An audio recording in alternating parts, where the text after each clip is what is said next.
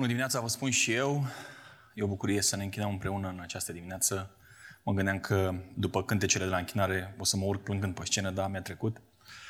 Um, dragii mei, în dimineața aceasta deschidem Bibliile și vă invit să le deschideți dacă le aveți cu voi în cea de-a doua parte a capitolului trei din întâi Ioan.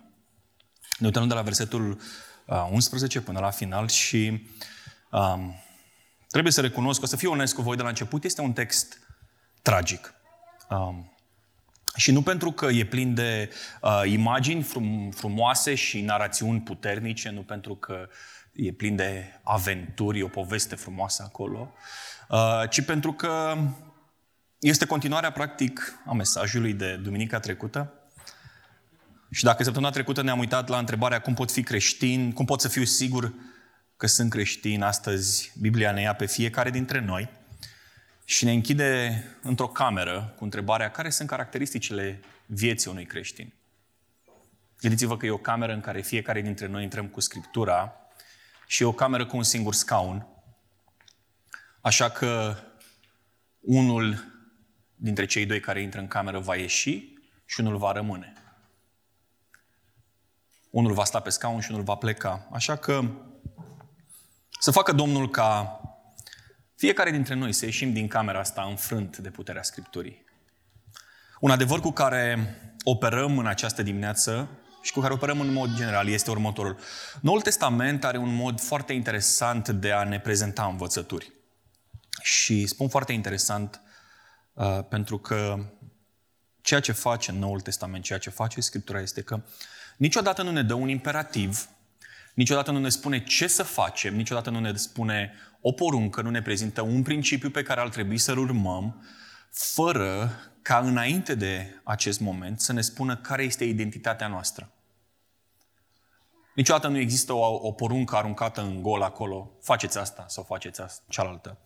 Uh, întotdeauna principiile pe care Dumnezeu le enunță în noul legământ sunt legate de identitatea noastră în Hristos. Și motivul este foarte simplu. Niciunul dintre noi nu poate îndeplini poruncile pe care Dumnezeu ni le dă prin puterile sale. Poruncile pe care Dumnezeu ni le dă, principiile pe care Dumnezeu ni le prezintă, pot fi atinse și pot fi îndeplinite doar prin identitatea noastră în Hristos. Pentru că identitatea noastră în Hristos, nu în noi înșine, rădăcinată în Hristos și nu în noi înșine, este singurul lucru care ne poate oferi putere să împlinim poruncile lui Dumnezeu. De aceea, Noul Testament, în mod special, nu prezintă indicații despre cum să trăiești adresate lumii, adresate străzii. Pentru că ceea ce se predică în biserică, învățătura bisericii, învățătura Scripturii, este nebunie pentru strada. Strada are nevoie de o singură indicație. Pocăiți-vă și credeți în Evanghelie. Este singura poruncă pe care Dumnezeu o dă străzii. Prietenii noștri au o singură nevoie, să se pocăiască și să creadă în Evanghelie și apoi vine învățătura. În schimb, Noul Testament este plin de învățături adresate copiilor lui Dumnezeu. Pentru că copiii lui Dumnezeu vorbesc limba lui Dumnezeu. Identitatea noastră în Hristos ne dă posibilitatea să înțelegem și să împlinim ceea ce vrea Dumnezeu de la noi. Inima noastră regenerată poate primi învățătura. Duhul Sfânt ne vorbește pentru că ne-a schimbat și lucrurile au sens și nu par o nebunie pentru că suntem în Hristos. Așa că hai să ne închidem în cameră cu întâi Ioan trei, de la unsprezece la douăzeci și patru și să vedem care sunt cuvintele lui Dumnezeu pentru noi, biserica lui, în această dimineață. Primul lucru pe care trebuie să-l înțelegem din acest text este că trăim în stradă, însă trăim plin de dragoste pentru ai noștri. Și vreau să citim versetele de la unsprezece până la șaisprezece. Acesta este mesajul pe care l-ați auzit de la început. Să ne iubim unii pe alții. Nu precum Cain, care era de la cel rău și care l-a ucis pe fratele lui. Și de ce l-a ucis? Pentru că faptele lui Cain erau rele, iar cele ale fratelui său erau drepte. Nu-i fi, nu fiți uimiți, fraților, dacă lumea vă urăște. Noi știm că am trecut de la moarte la viață, pentru că iubim pe frați. Cine nu iubește rămâne în moarte. Oricine își urăște fratele este un ucigaș și știți, și știți că niciun ucigaș nu are viață veșnică rămasă în el. Prin aceasta am cunoscut dragostea, prin faptul că El și-a dat viața pentru noi. Și noi, deci, suntem datori să ne dăm viața pentru frați. Ceea ce spune Ioan în aceste versete este următorul lucru. Dragostea autentică, nu ura și nu dragostea fățarnică, este semnul distinctiv al relațiilor din biserică. Și își construiește argumentul, își construiește, își construiește cazul pe cuvintele Domnului Iisus, amintindu-le care era porunca pe care însuși Domnul Iisus le-a dat-o pe când trăia. Da? Să vă iubiți unii pe alții așa cum v-am iubit eu. Ioan șaptesprezece. Le-a spus Domnul Iisus în cuvintele lui. Apoi, prin aceasta vor cunoaște oamenii că sunteți ucenicii mei, dacă veți avea dragoste unii pentru alții. Ceea ce face Ioan nu este decât să le reamintească care sunt cuvintele Domnului Iisus. Iar apelul ăsta la amintiri este pus în contrapartidă cu singura referință din Vechiul Testament, și anume personajul Cain care și-a ucis fratele. Chiar dacă nu-l putem înțelege, dacă ni se pare că Cain, ce treabă are Cain cu Iisus, de ce? De ce lucrăm cu ei doi? Îl putem înțelege foarte bine pe Cain în antiteză cu fratele său, Abel, cel pe care l-a ucis. Și despre care Biblia spune în Evrei unsprezece cu paisprezece, prin credință i-a adus Abel lui Dumnezeu o jertfă mai bună decât Cain. Ce aflăm de aici? Aflăm că Abel a avut credință în Dumnezeu înainte ca să fie definit conceptul de credință pentru oameni. Printre primii oameni din lume, printre primii oameni uh, care, pe care, care au pus bazele uh, umanității, unul dintre ei a avut credință. Așa că, dacă ar fi să recitim versetul doisprezece, nu precum Cain, care era de la cel rău și care l-a ucis pe fratele lui, pentru că faptele lui erau rele, iar cele ale fratelui său erau drepte. Dacă ar fi să recitim și să-l punem în cuvintele zilei de astăzi, probabil ar suna, dragă frate, dragă soră, dragul meu creștin, dacă spui că ai credință și îl urăști pe fratele tău, dacă spui că ai credință și nu-l iubești pe fratele tău, dacă spui că ești dintre a lui Hristos și nu te interesează de fratele tău, ceea ce vrei să spui este că poți să fii și Cain și Abel în același timp. Sau poți să fii Jekyll și Hyde în același timp. Poți să fii dintre lui Hristos, dar să nu te manifesti ca cei lui Hristos. Poți să fii Hulk și doctorul Bruce în același timp. Și lucrul ăsta în viața reală n-are cum să se întâmple. Nu poți fi dintre lui Hristos și să nu iubești. Lucrul ăsta în viața reală nu se întâmplă. Nu ai cum să fii uh, cu un picior în barca credinței, în barca celor născuți din nou și cu unul în barca indiferenței și a urii față de frați. Nu poți să mergi cu picioarele în astea două bărci în același timp. Ar trebui să ne amintim în fiecare zi, așa cum versetul paisprezece spune că fiecare declarație pe care o facem atunci când spunem că suntem născuți din nou, trebuie să fie însoțită de semne ale iubirii pe care le purtăm fraților noștri, pe care o purtăm frații noștri. Dragii mei, noi nu ne iubim unii pe alții pentru că am fost... Nu, noi ne iubim unii pe alții pentru că am fost iubiți de Hristos care a murit și odată cu El a îngropat ura care definea păcatul, ura care ne caracteriza. Și în înviere ne-a oferit o dragoste prea mare pe care noi să o putem atinge prin forțele noastre. Noi nu ne putem iubi în afara iubirii lui Hristos, pentru că suntem toți păcătoși. Standardul e prea mare pentru ca eu să-mi dedic viața vouă și să spun că vă iubesc în afara iubirii lui Hristos. Și standardul este prea mare pentru ca lucrul ăsta să fie reciproc, pentru ca voi să puteți să spuneți, da, te iubim. Standardul pe care Domnul Iisus l-a adus în lume poate fi atins doar prin dragostea Lui. Dragostea pe care ne-o purtăm unii altora este o proclamare a Evangheliei. Pentru că nu vorbește despre noi, vorbește despre dragostea lui Dumnezeu și îndreaptă atenția către dragostea lui Dumnezeu. Și asta este o proclamare a Evangheliei. Dragostea lui Iisus, în a cărui moarte am fost cu toți îngropați, în a cărui înviere am fost cu toți înviați și uniți. Și este o dragoste pe care n-ar trebui să o cerem străzii. dragilor. Uitați-vă în versetele pe care le-am citit. N-ar trebui să ne mire că dragostea pe care o așteptăm nu o primim din partea străzii, pentru că strada nu este în Hristos. N-ar, nici Hristos, fratele nostru cel mai mare, Iisus Hristos, n-a primit dragoste din partea străzii. El care a fost singurul care a iubit strada, fără ca să fie atras de stradă, fără ca să găsească plăcere în păcatele lumii, a fost urât. Și El ne spune foarte clar, să nu fiți surprinși dacă și pe voi vă vor urî, pentru că pe mine m-a urât înaintea voastră. De ce ne-am pierde noi vremea iubind o stradă, iubind lumea care nu ne înțelege și care în schimb ne primește cu ură? Și probabil unii dintre voi ar spune, păi ar trebui să ne pierdem vremea iubind strada pentru că așa vestim Evanghelia. Însă adevărul este următorul lucru. Unii creștini sunt mai neliniștiți de faptul că vor fi tratați cu ură și îi sperie gândul că vor fi tratați cu ură din partea lumii, deși Domnul Iisus a fost tratat cu ură, sunt mai neliniștiți de gândul că vor fi urâți de stradă decât liniștiți de gândul că dragostea la care am fost chemați în Hristos trebuie să fie adresată fraților. Unii creștini își dedică energia găsind moduri creative de a-și arăta dragostea față de lume, neglijând oile din același staul în care stau și ei.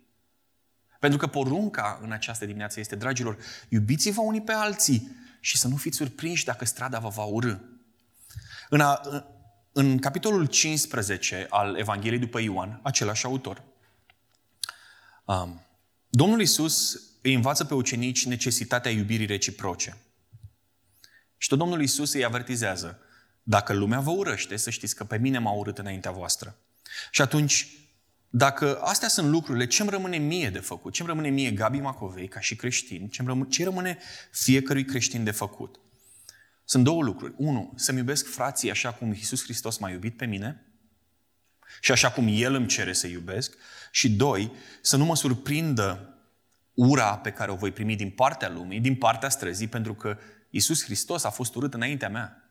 Și dacă sunt ucenicul Lui, dacă sunt urmașul Lui, cu siguranță voi fi tratat ca El.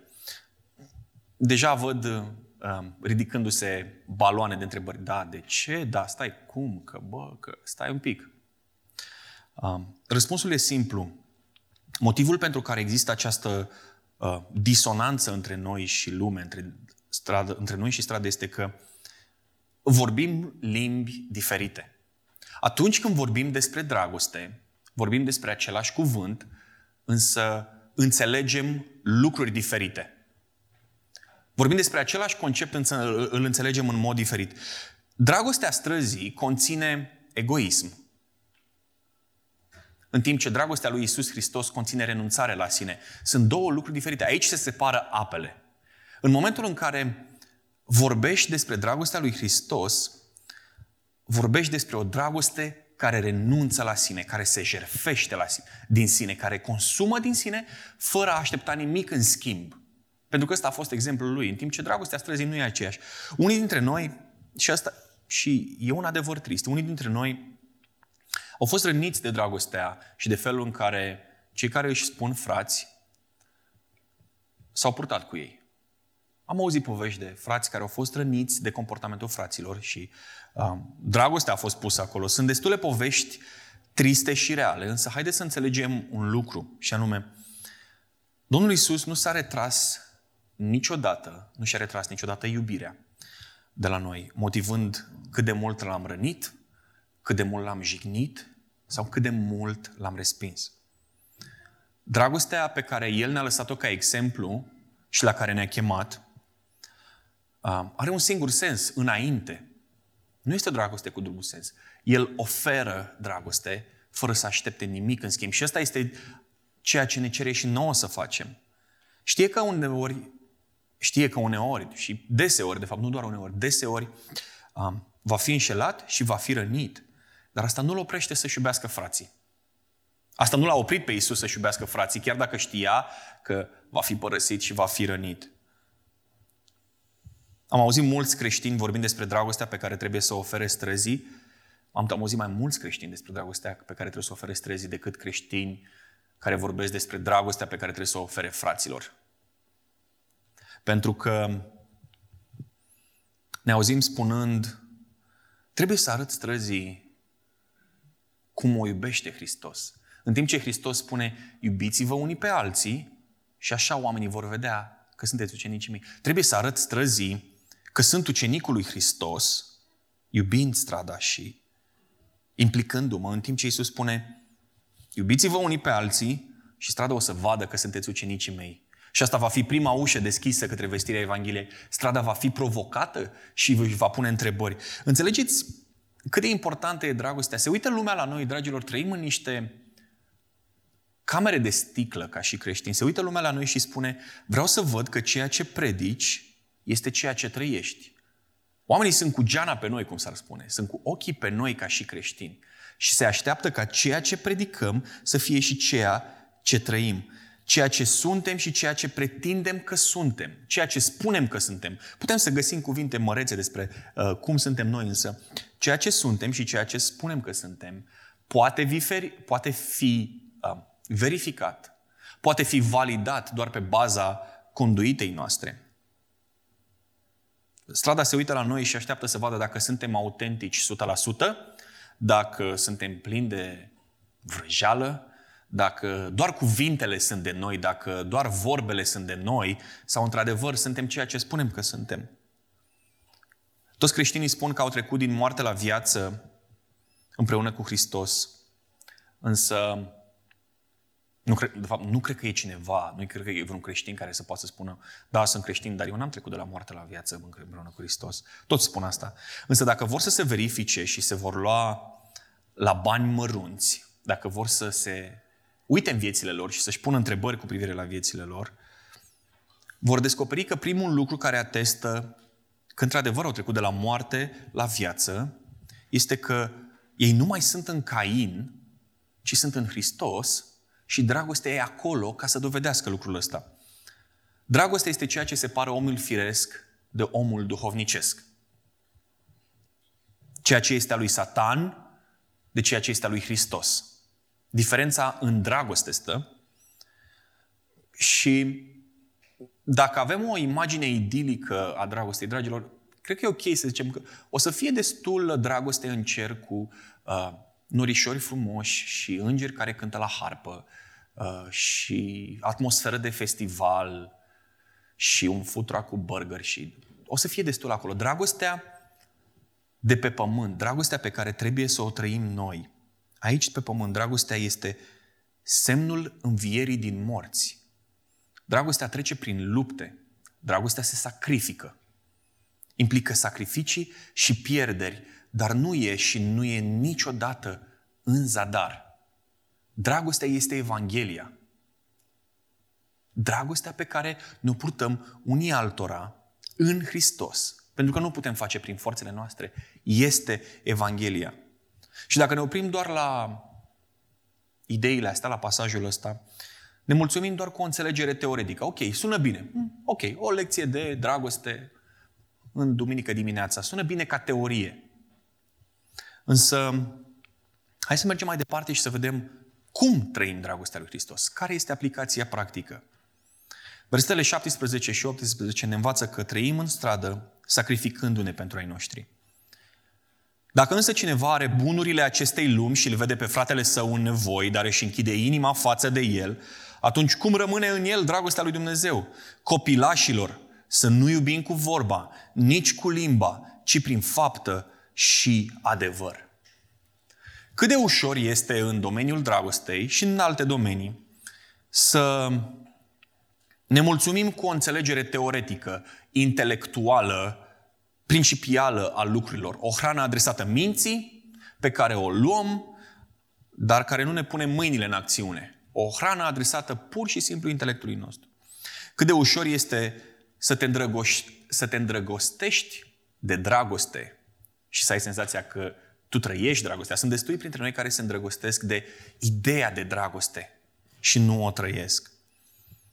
Citim o biografie a unui sfânt, vedem sacrificii, vedem ce, ce frumos a lucrat Dumnezeu în viața unui um, părinte al bisericii, sfinții din anii o mie opt sute și, Doamne, ce dragoste, ce frumos, ce jertfă, ce pasiune, parcă e despre mine cartea asta. Unii, cam, cam, unii trăiesc, în, trăiesc în lumea asta. Ce ușor este să contempli, și asta o aplicație practică, ce ușor este să contemplăm dragostea lui Dumnezeu duminica dimineață pe scaunele astea, să ne pierdem în închinare și să lăudăm pe Dumnezeu și să fim copleșiți de dragostea lui Dumnezeu și să plecăm spre casă, parcă purtați de îngeri. Până jos la rond la parc, unde dăm de unul care nu știe cum să cedează prioritatea și s-a terminat cu dragostea. Și ne înfigem în claxon, haide bă, ia uite-l și pe ăsta nu știe care cedează acolo, cum să bagă. Și asfaltul e spart și trebuie să faci stânga după linia tramvai și ieși tramvaiul și s-a terminat cu norișorii, s-a terminat cu dragostea, s-a terminat cu... Și mai încolo, la semafor, la Budapesta, dacă îl vezi în fața ta și vezi că are și pește pe mașină. Și ești, aoleu, sper că n-a fost la aceeași biserică la care am fost și eu în dimineața asta. Unii, unora ni se întâmplă. Mi s-a întâmplat și mie. Da, Doamne, Doamne, ce mesaj în această dimineață. Haide, bă! Aoleu, am uitat. Am uitat că... Da. S-a întâmplat. Știți ce facem când facem asta? Îl respingem pe Dumnezeu. Când avem senzația că asta este dragoste, când avem senzația că suntem copleșiți de dragoste și se întâmplă un astfel de lucru, îl respingem pe Dumnezeu. Trăim într-o iluzie în care Dumnezeu nu se bagă, pentru că El nu se bagă să ne valideze iluziile și felul în care ne imaginăm noi că El ne-ar iubi. Versetul optsprezece, copilașilor, să nu iubim cu vorba, nici cu limba, ci prin faptă și adevăr. Copilașilor, practic, nu vă îmbătați cu apă rece. Nu trăiți în iluzii, pentru că Dumnezeu nu are treabă cu iluziile voastre. Nu vă imaginați voi lucruri. Contextul e următorul, dragilor. Dragostea este, Biblia ne spune așa, dragostea este virtutea absolută oferită de Hristos, care ar trebui să ne motiveze viața. unu Corinteni treisprezece treisprezece, dar din toate lucrurile, dragostea este cea mai mare. Da? Ăsta e contextul. Dragostea este absolutul. Ok?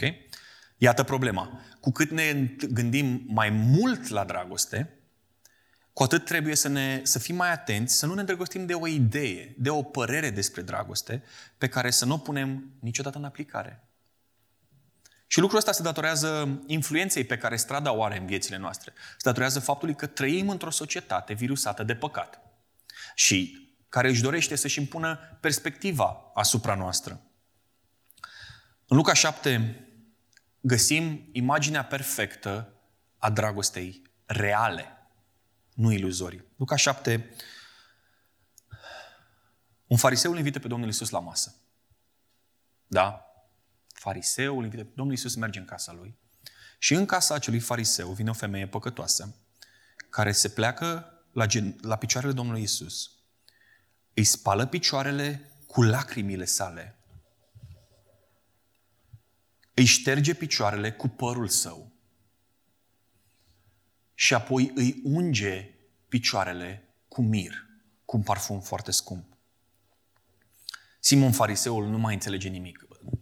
Pentru el, imaginea asta cu Domnul Iisus, stând pe scaun sau cum stăteau ei acolo, și o femeie păcătoasă care stă la picioarele lui, plânge și îi spală picioarele cu mir, nu are sens. Nu mai înțelege nimic. Însă, cuvintele Domnului Iisus, atunci când îi răspunde lui Simon și îi povestește ce s-a întâmplat, sunt foarte simple. Îi spune, Simone, dragostea reală este permanentă în acțiune. Dragostea reală nu stă și vorbește. Dragostea reală nu își pierde vremea făcând teorii și povestind despre cum e dragostea reală. Dragostea reală este în permanență, în acțiune. Prin natura ei, dragostea acționează. Femeia asta, păcătoasă, așa cum tu o vezi și o judeci, asta face. Își arată dragostea într-un mod practic și activ față de mine. Și adevărul este exact ăsta. Uitați-vă la dragostea lui Dumnezeu. Nu a avut loc în cer. Nu a putut să stea într-o utopie perfectă în cer. A venit și s-a revărsat față de noi. Dragostea lui Dumnezeu este în acțiune, în fiecare zi. Faptul că stăm pe scaunele astea și ne bucurăm de toate lucrurile pe care ne bucurăm. Faptul că trecem prin toate încercările pe care, prin care trecem. Pentru că știm că încercarea în viața noastră lucrează sfințenia. Toate lucrurile care ni se întâmplă, fie că le acceptăm sau mai mult sau mai puțin, reprezintă dragostea lui Dumnezeu în acțiune în viața noastră. Dragostea nu este un tablou. Dragostea e un rucsac pe care îl iei în spate și pleci cu el. Dacă am spus contextul, am spus problema, soluția. Soluția, dragostea în acțiune. Dragii mei, dacă dragostea noastră nu se manifestă, ea nu este o dragoste adevărată. Orice am spune despre ea este o iluzie, o întâmplare frumoasă, dar o întâmplare dintr-un basm, nu din viața reală. E frumoasă, dar nu e reală. Și sunt două lucruri diferite.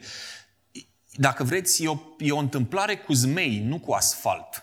E o întâmplare cu supereroi, nu cu supermarketuri și copii și școală și locuri de muncă. E o iluzie, o dragoste care nu intră în acțiune, nu e din viața reală. Ioan ne duce în viața reală și versetul șaptesprezece din acest pasaj ne oferă imaginea unui om care îl vede pe fratele lui în lipsuri și își închide inima, îl ignoră, trece mai departe și se face că nu-l vede. Vă aduceți aminte de întâmplarea de pildă a Domnului Iisus? Cu omul căzut și cei care mergeau la templu, a trecut un preot, se ducea la templu și a zis, sorry, nu mă bag. În omul care își închide inima atunci când îl vede pe fratele lui căzut, atunci când îl vede pe fratele lui în nevoie, atunci când îl vede pe fratele lui în lipsuri. Atunci când fac asta, nu arăt decât că în mine nu este dragoste adevărată. Atunci când viața îmi oferă șansa să arăt din ce sunt făcut și trec pe lângă fratele meu căzut în nevoie, arăt că sunt făcut din material de Cain, nu din material de Hristos. Cum așa? Păi, foarte simplu, dacă dragostea lui Dumnezeu e în mine și dacă în mine este Duhul Sfânt, la fel ca în fratele meu care e căzut, la fel ca fratele meu care trece în problemă, atunci nu pot să trec mai departe, mă voi opri și voi renunța la confortul meu pentru binele fratelui meu. Voi plânge cu cei ce plâng, voi renunța din lucrurile mele când fratele meu suferă, chiar dacă asta în definitiv îmi va aduce mie suferință. Dacă pentru mine și pentru fratele meu care trece, care stă în, care trece prin probleme și stă lângă mine, a murit același Hristos, atunci voi fi sensibil la problema lui, pentru că este Hristos cel care mă sensibilizează. Este Cel care îmi deschide inima. Al treilea lucru al acestei dimineți, trăim în stradă și suntem transformați de rugăciune. De la versetul nouăsprezece la versetul douăzeci și doi. Prin aceasta vom cunoaște că suntem din adevăr și ne vom liniști inimile în prezența Lui. Oricât ne-ar condamna inimile noastre, căci Dumnezeu este mai mare decât inimile noastre și cunoaște totul. Prea iubiților, dacă nu ne condamnă inimile noastre, avem îndrăzneală înaintea Lui, înaintea Lui Dumnezeu. Iar dacă cerem ceva, primim de la El, pentru că păzim poruncile Lui și facem ce este plăcut înaintea Lui. Ioan confirmă din nou în aceste versete că dragostea pe care Dumnezeu se așteaptă să ne o purtăm nu este de natură umană, nu este din această lume. Ea este din adevăr și doar Dumnezeu este adevărul. Și da, dragii mei, Scriptura discută despre lucrurile astea în termeni radicali. Nu există zonă gri, e lumină și e întuneric. E Satan și e Hristos. E adevăr și e minciună. Sunt ai noștri și sunt ai lumii. E dragoste și e ură. Și la fel abordează și acest subiect al rugăciunii. Și deși la prima vedere se pare că trece de la un subiect la altul, de la dragoste, pai, stai, parcă, parcă vorbeam despre dragoste pe care ne purtăm, fraților. Rugăciune, stai, cum a sărit de la una la alta? Deși pare că sare de la un subiect la altul, nu e deloc așa. Nu sunt deloc subiecte separate, sunt parte a aceluiași mesaj. Cât de importantă este rugăciunea pentru un creștin? O întrebare în această dimineață. Hai să vedem răspunsul Bibliei. Luca optsprezece unu. Le-a spus apoi o pildă despre faptul că trebuie să se roage întotdeauna și să nu descurajeze. Atât de importantă este rugăciunea pentru un creștin. Cuvintele Domnului Iisus au fost așa. Rugați-vă întotdeauna și nu descurajați. Cu alte cuvinte, dacă nu te rogi, credința îți va slăbi. Pentru că ceea ce îți oferă putere în viața spirituală este comuniunea cu Tatăl prin rugăciune. Te simți slăbit? Simți că nu poți evolua în viața ta spirituală? Simți că ai atins un tavan și te lovești în continuu, un plafon? Simți că nu mai ai energie spirituală? Te simți copleșit spiritual? Hai să te întreb altceva. Când te-ai rugat ultima oară? Și rugăciunile de mai devreme cu echipa de chinare nu se pun. Da? Nu, alea nu se pun. Ce este rugăciunea? Și am fi tentat să răspundem um, conform proverbului românesc, um, câte bordei, atâtea obicei. Dacă întrebăm o sută de creștini, am întrebat o sută de credincioși evanghelici ce este rugăciunea. Și avem o sută de răspunsuri. Ioan, din fericire, nu e român și a ancorat bine în Scriptură, l-a cunoscut pe Domnul Iisus, așa că ne oferă răspunsul și ne oferă soluția pentru ca cel puțin o sută de bordeie să dispară în, seara, în dimineața asta și să ne aliniem cu toții la răspunsul Scripturii. Ce este rugăciunea? Versetul nouăsprezece. Ne vom liniști inimile în prezența Lui. Rugăciunea este procesul prin care intrăm în prezența Lui Dumnezeu. Da, noi suntem în permanență în prezența Lui și da, Duhul Sfânt este cu noi în permanență. Însă rugăciunea e ceva mai special. Ea nu reprezintă un procedeu de repetare de fraze, nu reprezintă nici măcar uh, exprimarea dorințelor inimii. Rugăciunea este actul prin care întoarcem spatele oricărui lucru din lumea asta și intrăm în prezența Dumnezeului Sfânt. Asta spune Ioan în versetul nouăsprezece. De asta rugăciunea nu schimbă niciodată gândurile lui Dumnezeu, planurile lui Dumnezeu, ci ne schimbă inimile noastre și așteptările noastre. Pentru că odată intrați în prezența lui Dumnezeu, dacă rugăciunea este accesul în prezența, la prezența tronului de slavă, la picioarele Domnului, în Sfânta Sfintelor, atunci când suntem expuși la sfințenia Lui, nu putem să, răsp- să rămânem neschimbați. Martin Lloyd Jones spune așa. Esența rugăciunii este să înțelegem că stăm în prezența Lui. În prezența Lui, fără lume, fără gânduri, fără tot ceea ce ne consuma până atunci. De aia, pentru Ioan, problema dragostei de frați, problema iubirii fraților este esențială când ne rugăm. Nu putem intra în prezența lui Iisus Hristos în rugăciune cu indiferență față de frații lui Hristos. Nu putem avea pretenția că Dumnezeu ne primește în prezența Lui indiferenți față de cei pentru care El a murit. Nu pot, practic, nu pot trece liniștit pe lângă fratele meu care e în probleme, care suferă, care are nevoie de ajutor și să mă duc la templu așteptându-mă ca Dumnezeu să mă primească în prezența Lui. Dar Dumnezeu se uită, dacă fac asta, probabil Dumnezeu se uită, bă, stai un pic că ok, te rogi, înțeleg, dar stai un pic, că ai trecut pe lângă... Frate, stai un pic. Cum? Nu pot să am această pretenție că intru în prezența lui Dumnezeu, că mă rog lui Dumnezeu, că sunt în comuniune cu Dumnezeu, că stau la picioarele Lui și fratele meu să sufere lângă mine, iar eu să mă fac că nu-L văd. Când venim în prezența lui Dumnezeu, conștientizăm cât de important este felul în care ne trăim timpul liber și cât de importantă este viața noastră de zi cu zi. Rugăciunea ne testează așa cum nici autoevaluarea nu o face. De ce? Pentru că atunci când ne facem autoevaluare, suntem noi cu noi înșine. Noi cu noi înșine. Și ne punem întrebări și ne dăm răspunsuri. Și e un ping-pong. Și dacă există niște oameni care, dacă există o persoană care mă înțelege pe mine cel mai bine și îmi oferă mie circumstanțe atenuante cel mai bine, acea persoană sunt eu. Asta este autoevaluarea. Asta este autoexaminarea. Eu cu eu.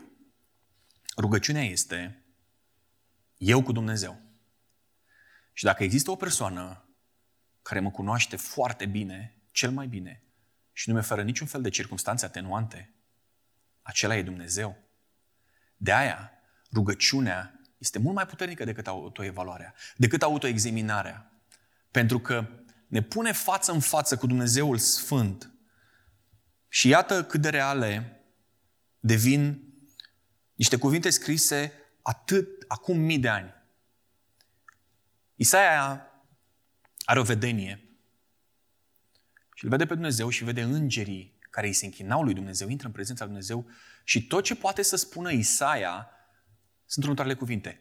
Vai de mine, sunt un om cu buze necurate, care trăiesc în mijlocul unui popor cu buze necurate. Atunci când intri în prezența lui Dumnezeu prin rugăciune și este o, o, o relație autentică acolo, nu poți decât să-ți vezi nimicnicia și să spui alături de Isaia, vai de mine! Vai de mine este tot ceea ce putem să spunem atunci când intrăm în rugăciune cu Domnul. Dacă alergăm la cruce și ne mulțumim doar atât, suntem într-o eroare, fraților. Suntem născuți în păcat, dar suntem transformați de Hristos, însă una din ispitele pe care creștinii, pe care noi ca și creștini le avem este să trecem din când în când pe la cruce și să folosim crucea ca un fel de plasture, în timp ce mergem în permanență printr-un câmp cu ciulini. Da, Domnul e bun, da, Domnul mă iubește, da, Domnul știe inima, da, Iisus a murit pentru viața mea, dar ce să fac? Asta sunt eu și viața merge înainte. Și mă duc la cruce și îmi cer iertare și apoi mă întorc și păcătuiesc liniștit și, îmi schimb, și nu-mi schimb stilul de viață. Trăiesc același stil de viață. Sunt tentat să... E un fel de, de joc de alba-neagra. A, acum are, acum n-are. Acum sunt la cruce, acum sunt uh, în viața mea. A, trebuie să mai trec pe la cruce, trebuie să mai găsesc biluța. Asta are, asta n-are. Asta e câștigătoare. Dacă ar fi să comparăm cu altceva stilul ăsta de viață, ar fi ca și cum traversăm Bucureștiul pe, orașul de, pe șoseaua de centură. Șoseaua e goală. Însă, un drum real la cruce implică să iau traficul în piept, să trec prin oraș, să iau toate semafoarele într-o vineri dimineață ploioasă. Și să traversez orașul de la nord la sud și să iau toate străzile cu sens unic, toate intersecțiile alea mari, să stau pe Magherul trei ore pentru cincizeci de metri. Și când am ajuns în partea altă, când am ieșit în Berceni, sunt alt om. Asta înseamnă să trăiesc cu conștiința că jertfa Domnului Iisus înseamnă ceva pentru mine. Când îmi iubesc frații cu adevărat, nu o să pot trăi superficial, nu o să pot evita pe la cruce și să, să mă duc când am eu nevoie doar așa ca să-mi liniștesc conștiința. Când îi iubesc pe frații mei, atunci îmi aduc aminte că sunt un copil al lui Dumnezeu. Și lucrul ăsta îmi dă siguranță. Nu pentru că sunt eu cineva, ci pentru că am fost adoptat și sunt în poziția de fiu al lui Dumnezeu. Despre mine, prin dragoste, Iisus spune, El este fratele meu. Și atunci, inima mea nu, și atunci când inima mea nu mai condamnă, când am siguranță datorită identității mele în Hristos, ajung să trăiesc în stradă, plin de Duhul Sfânt. Versetul douăzeci și trei și versetul douăzeci și patru. Și porunca lui este aceasta. Să credem în numele Fiului Său, Iisus Hristos, și să ne iubim unii pe alții așa cum ne-a poruncit. Cel ce păzește poruncile lui rămâne în el, iar el în acesta. Prin aceasta știm că el rămâne în noi, prin Duhul pe care ni l-a dat. În versetul, în versetul douăzeci și trei, Ioan explică foarte clar care este porunca la care am fost chemați ca și creștini. Și aduceți-vă aminte ce spuneam la început. Nu primim nicio poruncă fără să ni se spună mai întâi cine suntem și prin puterea cui îndeplinim această poruncă. Dacă cumva credeam că pot să mai aduc un argument până aici, în acest moment, versetul douăzeci și trei, Ioan e foarte explicit. Gabriel, ești chemat să crezi în numele Domnului Iisus și să-ți iubești frații. Punct. Asta e porunca la care suntem chemați ca și creștini. Pentru că a crede în Iisus înseamnă a asculta complet de învățăturile Lui, și să-mi abandonez viața în mâna lui. Nu poate exista iubire de Dumnezeu fără iubire de frați. Și o să repet asta. Nu poate exista iubire de Dumnezeu fără iubire de frați. Dacă există cineva care zice treaba asta, aș vrea să stau de vorbă cu el și aș vrea să-mi arate din Biblie unde există o separare între iubirea de Dumnezeu și iubirea de frați. Și cercul ăsta pe care îl face Ioan este perfect. Iată încă o dovadă a diferenței dintre cei care sunt ai lui Hristos și cei care sunt ai lumii. Cei ce sunt ai lui Hristos rămân în el și primesc Duhul Sfânt, versetul douăzeci și patru. Iar cei ce nu sunt ai lui doar joacă teatru și nu rămân în el și nu primesc Duhul Sfânt. Acesta este motivul pentru care Evrei treisprezece cu șapte spune: măi creștinilor, când vă uitați la cei care vă învață din Scripturi, când vă uitați la înaintașii voștri, când vă uitați la cei care au fost înaintea voastră, uitați-vă cu mare atenție la felul în care și-au terminat viața. Mulți pot începe o viață de credință, cu putere, cu forță, minunați, care să atragă privirile, însă uitați-vă cu atenție la felul în care și-au terminat viața. Cu alte cuvinte, uitați-vă cu atenție cum au rămas pe termen lung în Hristos, dacă Duhul Sfânt a rămas cu ei pe termen lung. De asta a trăi în Hristos e mai mult decât un contract. E, nu e, implică mai mult decât să uh, îndeplinesc un set de X reguli. A trăi în Hristos nu înseamnă am această listă de o sută de reguli pe care trebuie să o îndeplinesc. Asta e un fel de legalism tare ciudat.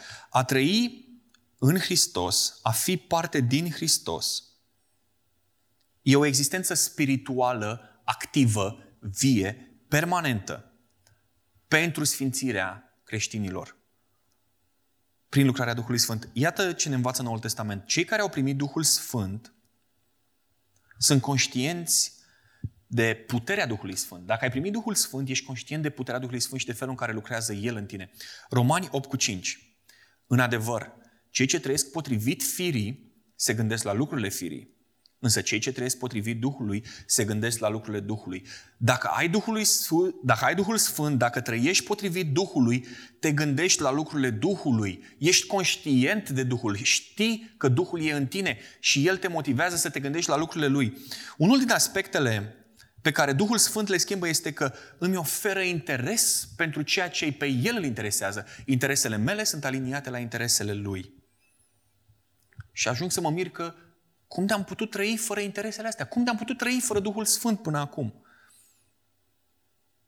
Automatismele, în Duhul Sfânt, automatismele religioase nu au niciun sens. Pot fi...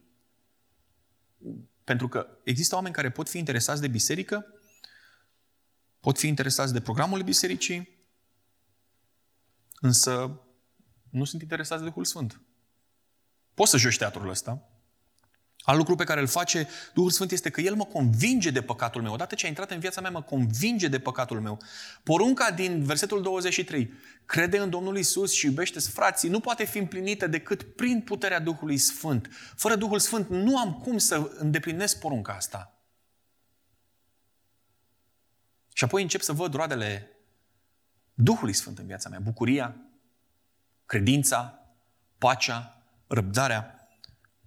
Toate lucrurile astea, transformarea, puterea de a îndeplini uh, poruncile lui Iisus, roadele pe care Duhul Sfânt le aduce, nu sunt decât dovezi că am primit Duhul Sfânt. Și l-am primit în ciuda păcatului meu, în ciuda nevredniciei mele, în ciuda căderii mele. Dragii mei, nu e un lucru ușor să te închizi într-o cameră cu Scriptura și să încerci să te iei la trântă cu ea, ca să pot să zic așa, să folosesc. Nu e un lucru ușor, însă e cel mai bun lucru pe care putem să-l facem pentru sufletele noastre. Să intrăm într-o cameră cu Scriptura și să vedem ce are ea de spus despre viața noastră.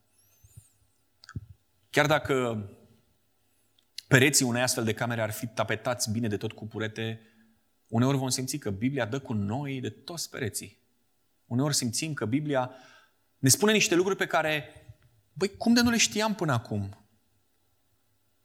Adevărul este adevăr. Suntem născuți în păcat, Și avem nevoie de transformare continuă, avem nevoie de o reformare continuă zilnică a inimilor noastre. Și lucrul ăsta se poate face doar prin Duhul Sfânt.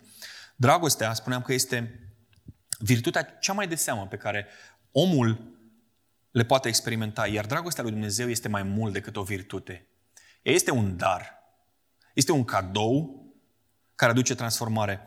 Așa că ce vă încurajez în această dimineață este să vă lăsați transformați de dragostea lui Dumnezeu și apoi să o puneți în aplicare față de frați. Nu vă închideți în voi. Nu vă împietriți inimile atunci când vedeți o nevoie în viețile fraților pe care o puteți împlini. Nu vă închideți ochii la nedreptatea și la durerea fraților. Haideți să nu facem lucrul ăsta. Haideți să nu ne închidem ochii, să nu ne acoperim urechile, să nu ne ținem gura închisă atunci când trebuie să vorbim. Dragostea lui Dumnezeu nu începe și nu se termină cu noi. Ea a fost de dinainte ca noi să fim și va fi mult timp după ce noi o să ne încheiem alergarea pe pământul ăsta. Așa că provocarea pe care eu ca și creștin o am este să cunosc cât mai mult din ea și să ofer cât ori mai mulți frați. Nu mă pot opri la cruce doar pentru mine, pentru că nu doar pentru mine a venit dragostea în lume. Felul în care pun în practică față de frații mei dragostea pe care am cunoscut-o reprezintă validarea apartenenței mele în familia lui Hristos? Asta e un, o întrebare bună. Asta e un răspuns bun la întrebarea. Cum pot ști dacă sunt în familia lui Hristos? A, am dragoste față de frații mei?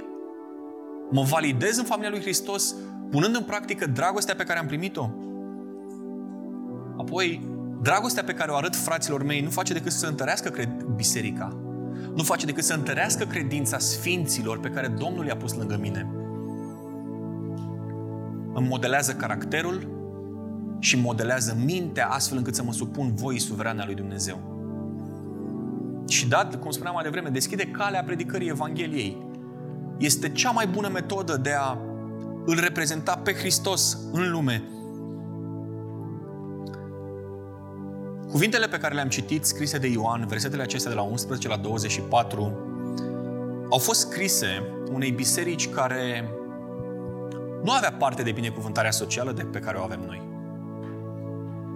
Erau oameni obișnuiți cu chinul, erau oameni obișnuiți cu lipsurile, erau oameni obișnuiți cu greul în perioada aia. Și totuși Ioan le spune, stați unul lângă altul și arătați-vă dragoste, dragostea lui Dumnezeu, unul față de celălalt. Oricât de greu ar fi, faceți lucrul ăsta. Cu atât mai mult ar trebui să recunoaștem noi binecuvântările de care Dumnezeu ne-a făcut parte, binecuvântările orizontale, din viața asta, din lumea asta, din societatea în care trăim. Și să extindem acest har celor care nu au parte de ele, celor care trec prin greutăți. Dragilor, dacă există o rugăciune pe care o fac în această dimineață, este că mă rog ca Dumnezeu să ne umple de neliniște și nerăbdare în a ne iubi într-un mod practic unii pe alții. Neliniște și nerăbdare în a ne arăta unii altora dragostea pe care Dumnezeu ne-a arătat-o. Amin.